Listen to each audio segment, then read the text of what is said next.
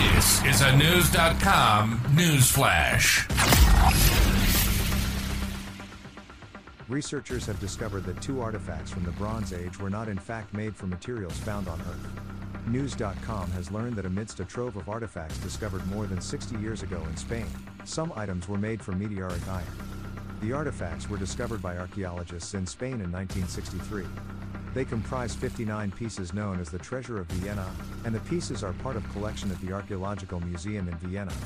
The collection includes bottles, as well as jewelry made of gold, amber, silver, and iron. In total, the pieces collectively weigh approximately 22 pounds, with nine of them carved from 23.5 karat gold. However, two of the artifacts initially believed to be made of iron, turned out to be made from material literally from another planet.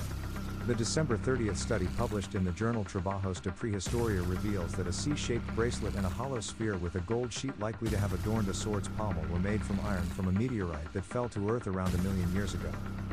According to the researchers, both artifacts were made between 1400 and 1200 BC. The researchers came to their conclusions by making two minuscule extractions from the pieces, which were then examined and verified by the National Archaeological Museum in Madrid.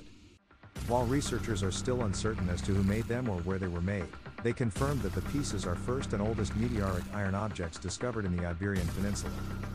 In an email interview with Live Science, Ignacio Montero Ruiz, the study's author, said, The connection between gold and iron is important, as both elements have a great symbolic and social value.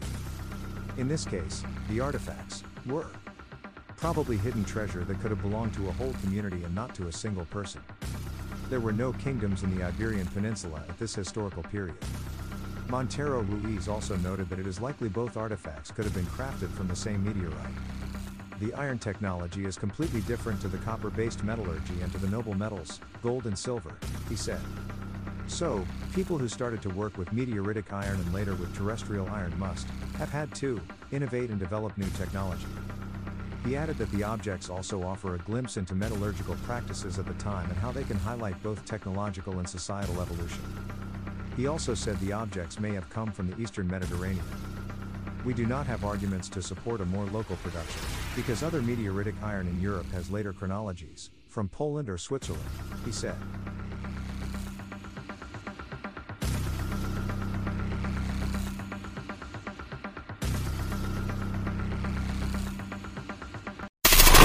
Knowledge. Knowledge.